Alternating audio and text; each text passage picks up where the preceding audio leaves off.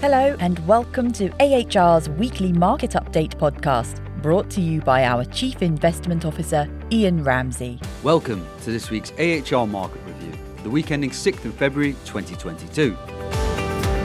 It has been a volatile week for markets as a four day rally in US equities was cut short on Thursday as Meta's share price fell by over 26% in after hours trading on Wednesday, following the release of disappointing earnings guidance and a decline in its actual user base.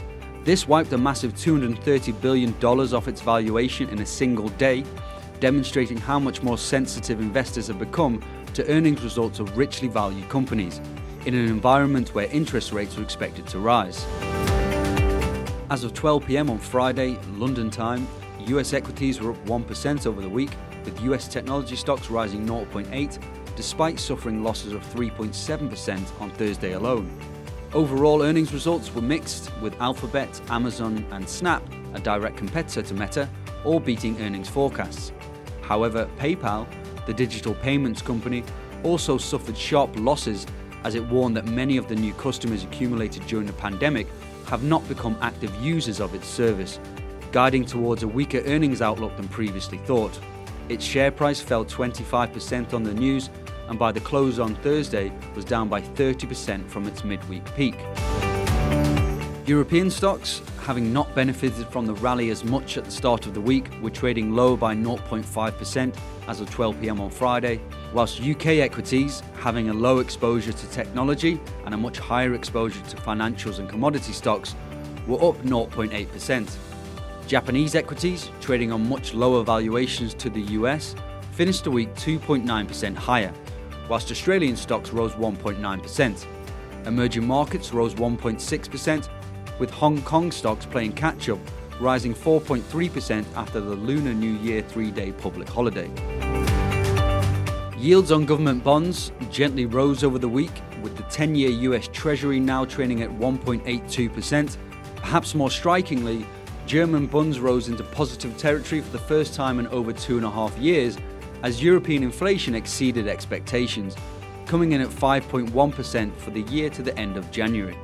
As inflation is a year on year comparison, economists had expected a decline, but after stripping out food and energy, although it fell back to 2.3% from 2.6% from the month before, this was still higher than forecasts, with many economists having penciled in a figure beneath 2%.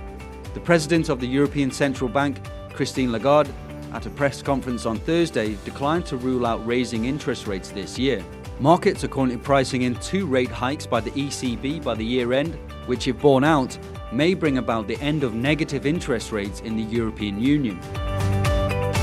As widely expected, the Bank of England increased interest rates to 0.5% on Thursday in the face of escalating inflationary pressures. This was in the same week as the energy regulator announced a 54% increase in the price cap for energy bills, with a further increase forecast for October. This is on top of a 1.25% increase in national insurance contributions due in April to fund further expenditure on the NHS. The squeeze on household expenditures has arrived. The gold price climbed 1.4% this week, now trading at $1,812 an ounce. The copper price also rose, trading at $9,868, an increase of 3.9%. Crude oil rallied by a similar amount, rising by 3.2%, with Brent crude now trading at $92.9 a barrel and US WTI 92.1, whilst iron ore fell slightly, dropping 0.8%. US employment figures are due out today at 1:30 p.m. London time, with 125,000 new jobs expected to have been created in January in the non farm payrolls. This has gradually been revised down following the very weak private sector payrolls number released on Wednesday by ADP, with the number of jobs falling by 301,000 versus forecasts of a rise of 180,000. This has been attributed to the spread of the Omicron coronavirus variant, to which markets are largely looking through as the virulence of the variant has increasingly been downplayed. However, whilst the US Federal Reserve says it remains data dependent as to its plan for quantitative tightening and interest rate policy, it remains an important indicator.